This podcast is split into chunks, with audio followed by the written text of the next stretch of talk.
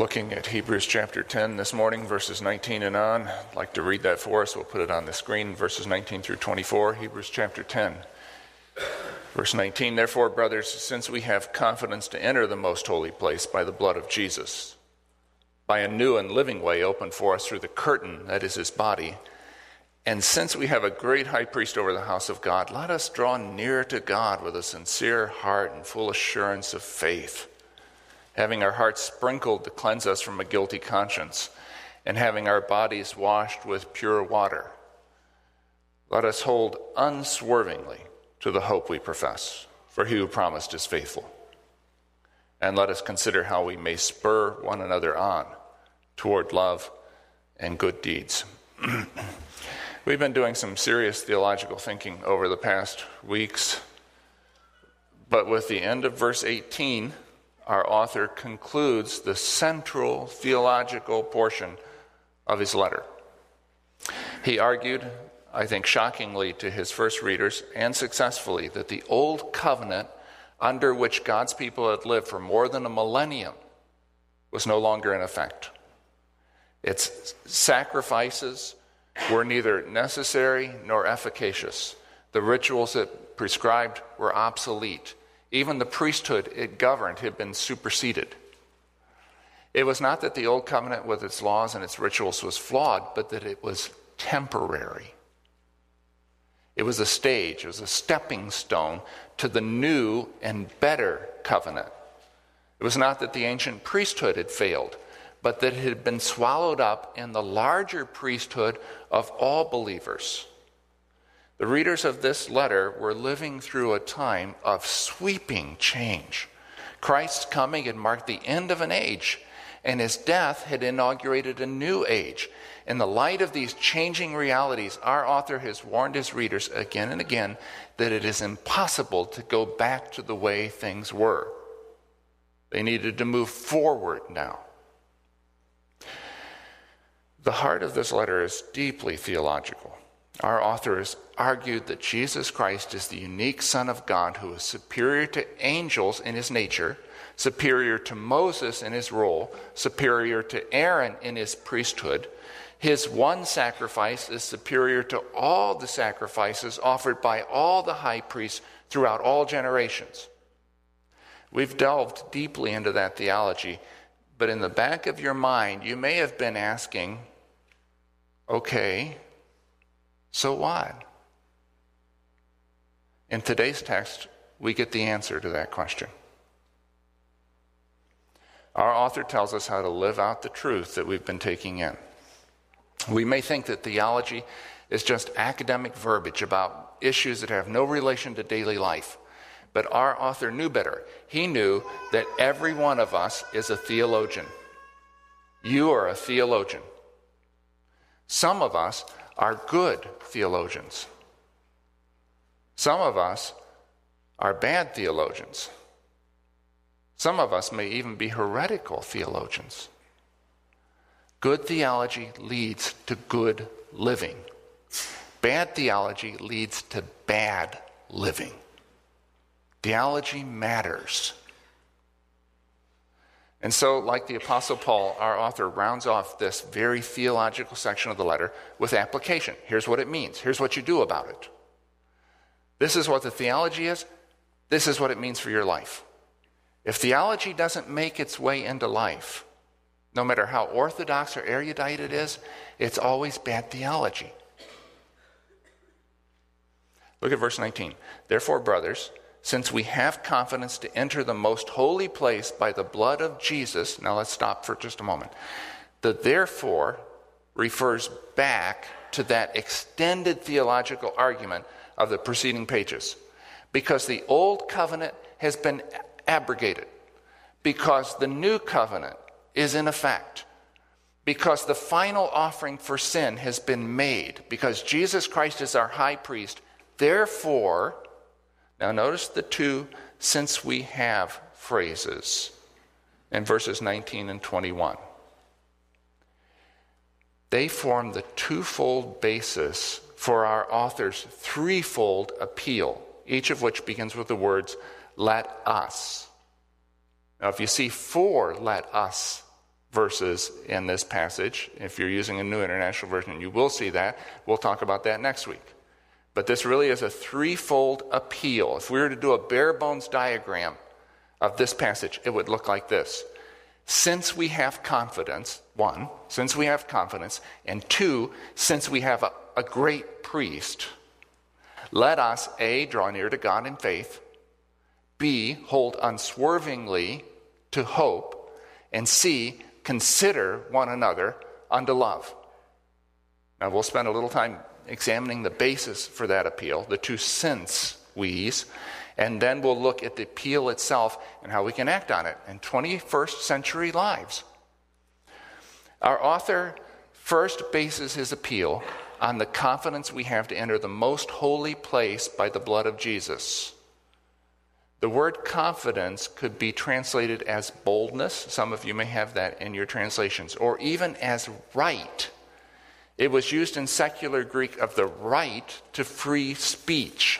We ordinary people have the confidence, the right even, to enter the most holy place. That is, to come into the presence of God. You have the right to come into the presence of God. When the priest Nadab and Abihu offered sacrifice in the Old Testament without regard to the law of the covenant, they died for their presumption. When the high priest himself entered the most holy place once a year on the Day of Atonement, he always did so with fear and trembling. According to the rabbis, it became the custom of the high priest to get in and out of the most holy place with dispatch so that Israel would not be terrified. An encounter with God was a frightening experience, and yet our author says that we can have confidence to enter his presence because God has called us there.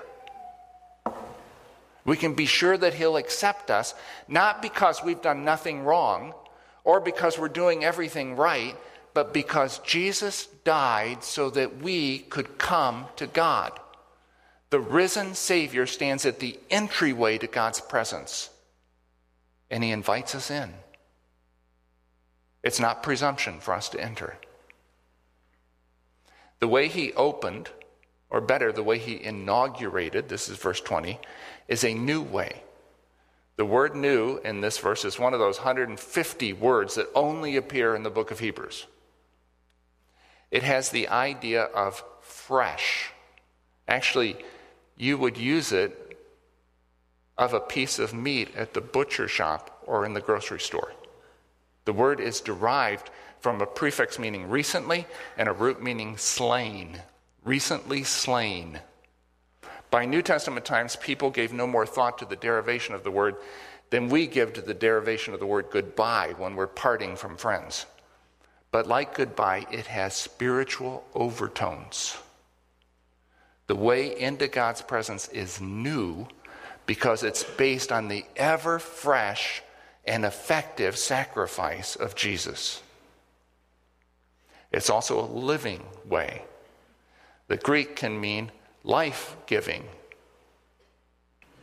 Come to God in this way, and you'll receive a new life an eternal, world changing, death defying kind of life. The new way into God's presence was inaugurated, says our, our author, through the curtain of Christ's body. Now, that requires some explanation. In the tabernacle, okay, think in terms of the huge tent that Israel put up and was divided into parts with a holy place where sacrifices took place and the most holy place that the high priest entered once a year on the Day of Atonement. Think of the tabernacle, later the temple the holy place was divided from the most holy place by a heavy purple curtain. One curtain, two sides. One side of that curtain faced out towards people, the other faced in toward God. The synoptic gospels report that on the day Jesus died, that curtain was torn from top to bottom, opening the way into God's presence. I've wondered what the priests thought when that happened. I'm sure they panicked and they scrambled to put up a screen between the most holy place and their holy place where they served, between them and God, until the curtain could be mended. And pondering that event, our author came to conclude that Jesus himself, fully God, fully man, was the curtain. It took his death, the tearing of the curtain that was his body, to open the way into God's presence for us. Since that way has been opened, and we have both right and invitation to enter. And since, this is verse 21, we have a great priest, that's a common Hebrew way of saying the high priest, a great priest over the house of God. Now, pause for a moment to consider what our great high priest does for us. He presents the sin offering that makes us right with God. He prays for us as our intercessor. He dispenses mercy when we fall and grace so that we can stand. All things have been placed under his authority and are at his disposal for the benefit of his church. So, since we have the right to enter God's presence, and since our high priest who knows and cares for us awaits us there, verse 22, let us draw near to God with a sincere heart and full assurance of faith, having our hearts sprinkled to cleanse us from a guilty conscience and having our bodies washed with pure water. Here's the first of the so what conclusions. Since these things are true, that we have free access into God's presence, and that our high priest awaits us there, let's draw near to God.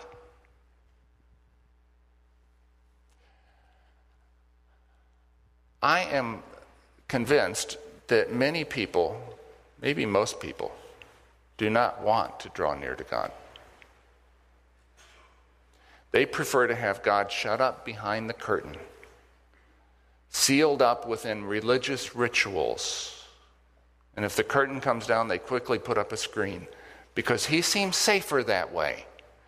We have a feeling that anything might happen if he gets out and we get too close. Being close to him changes people. If we're close to him, he might call us to serve. Our failures and doubts might show up. If we get close to Him, He may call us to sacrifice our bodies to His service, our time to ministry, our money to His kingdom.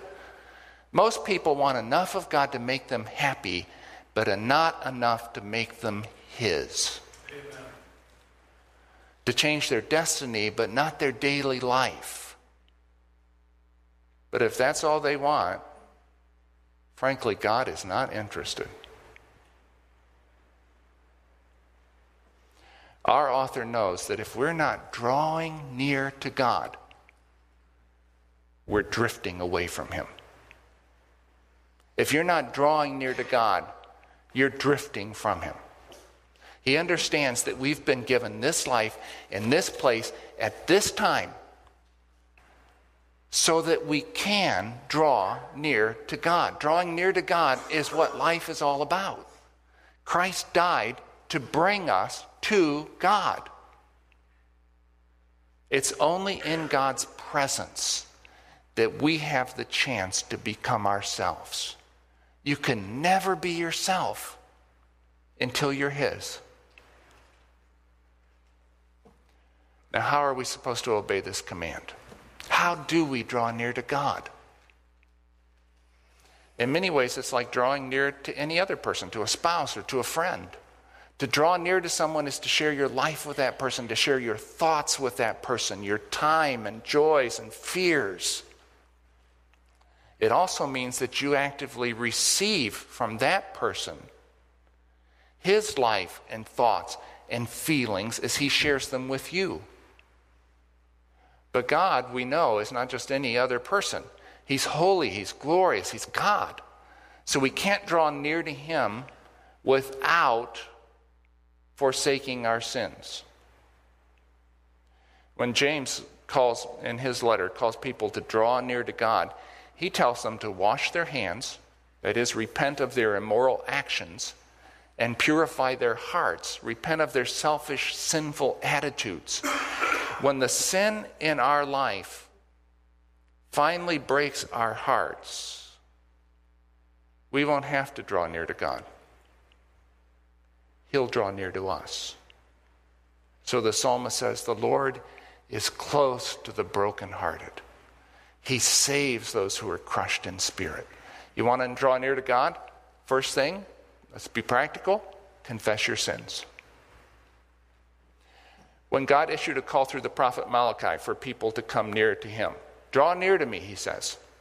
They asked this very same question How? How are we supposed to draw near to God? Malachi's answer was this give God his due. Let me illustrate. If I borrowed a book from you and didn't want to give it back, I would keep my distance from you. If I knew you were going to be out here, I'd be over there. I'd be somewhere where you weren't.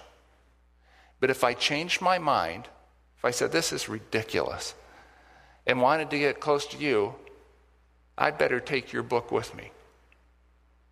So with us, we will not draw near to God if we have promised Him something and not fulfilled that promise. I feel like this is for somebody here. You want to draw near to God? Fulfill your promises to Him. We draw near to God by praying. Okay, let's be re- re- really practical about this. The Lord is near to all who call on Him, to all who call on Him in truth. We draw near to God in worship, like this morning. By the way, most people go to church every week and they never worship. You can go to church, you can sing the songs and not worship. We draw near to him when we worship. The very words draw near are almost a technical term in the prophet Ezekiel for worshiping God. We draw near to God, and this is the prophet Zephaniah, when we accept his correction. Whether it comes through someone else or from the scriptures, when we accept his correction, we draw near to him. You want to draw near to God? Pray, worship, and obey. Notice the emphasis on verse on, on faith in this verse. We draw near to God with a sincere heart and full assurance of faith. We trust God to receive us through the work and the presence and the love of His Son. The promise of Scripture, repeated over and over again, Old Testament, New Testament alike, summarized by St. James, is this Come near to God, and He will come near to you.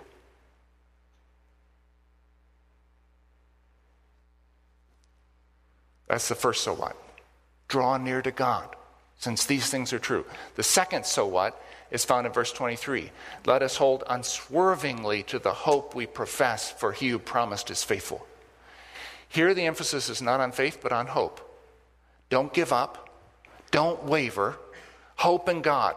We hope that God will fulfill his promise. That's an emphasis in the book of Hebrews.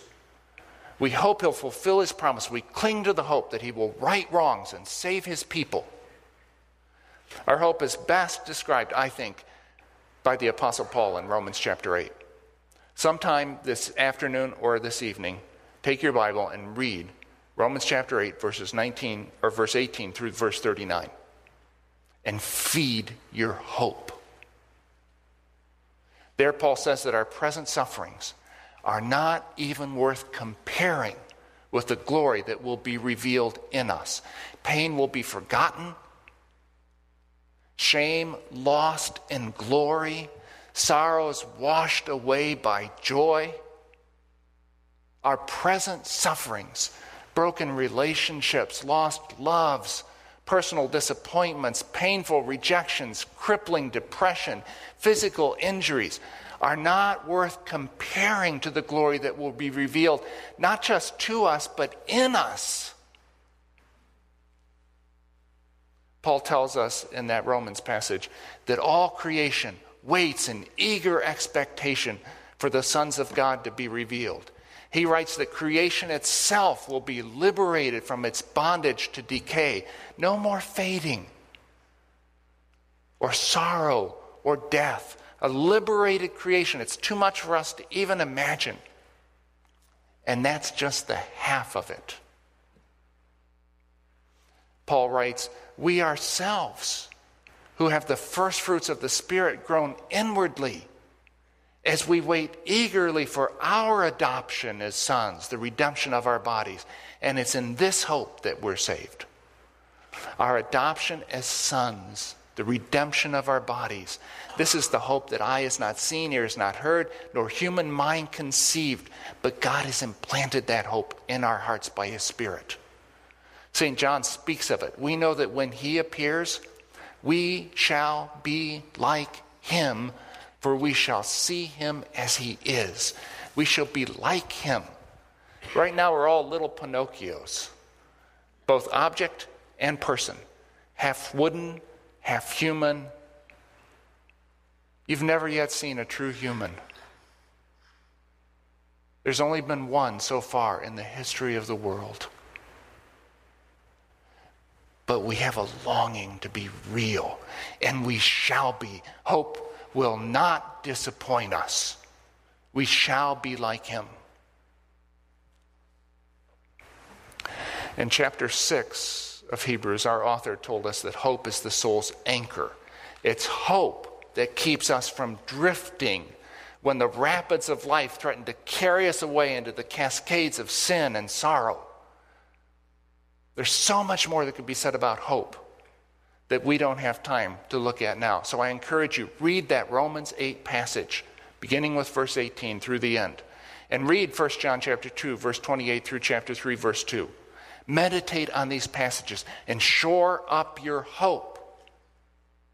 Now, verse 24. Verse 24 has the last of those so what conclusions. So what if we can freely enter into God's presence? So what if our priest and master waits us there? The first so what was draw, so draw near to God. That's what life is about. The second so what was so hold on to your hope and do not waver.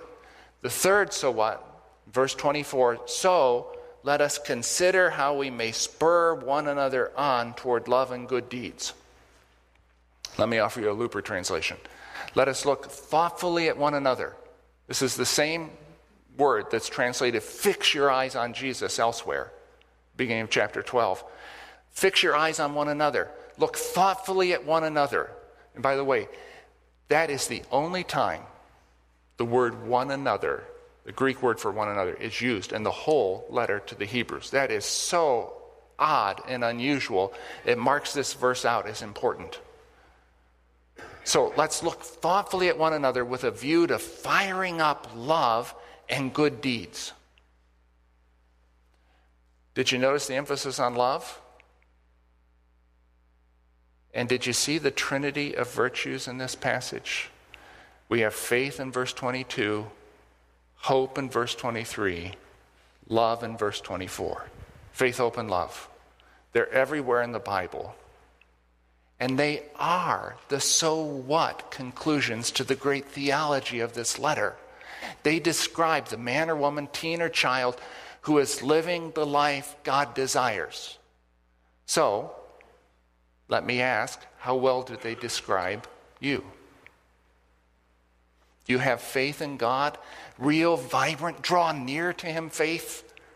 Do you have hope for the future in spite of the obstacles of the present?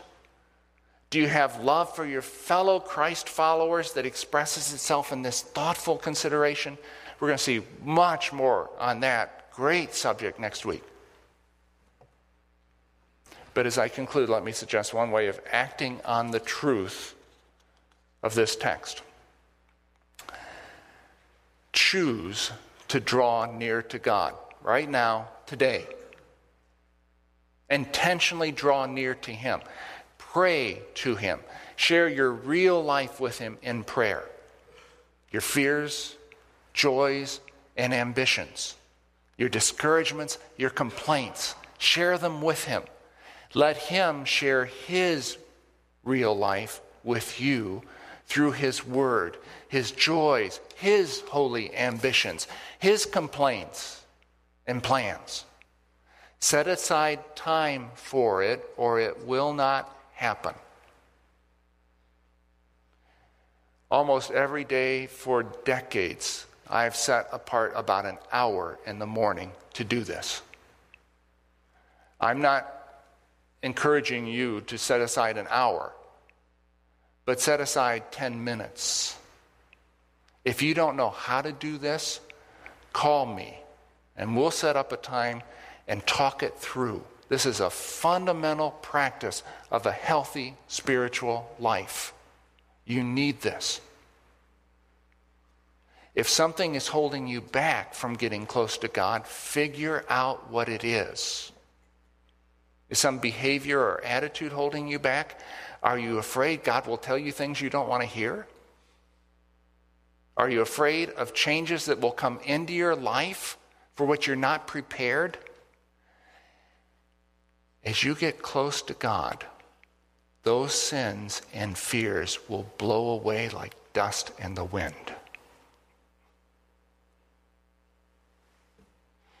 When you are far from God, it is easy to think, I'm just not that kind of person. The spiritual kind, the kind who's all into God, that's just not me. But you only feel that way because you are far from God. As you get close to Him, that will change. You will change, and what's more, you will want to change.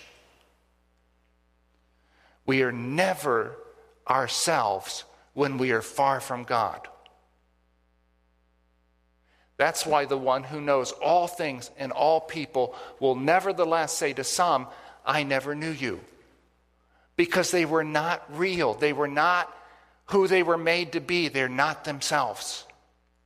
And they're not themselves because they're far from God. Draw near to God. Be who you were meant to be, who you long to be, who He longs for you to be. Draw near through the only way that's open to us through faith in His Son, our great high priest. Jesus Christ. Let's pray. God, draw us. You're always drawing us. And so much of the time we're digging in our heels and wanting to live our own lives, not even realizing they're not our own and that we're not ourselves.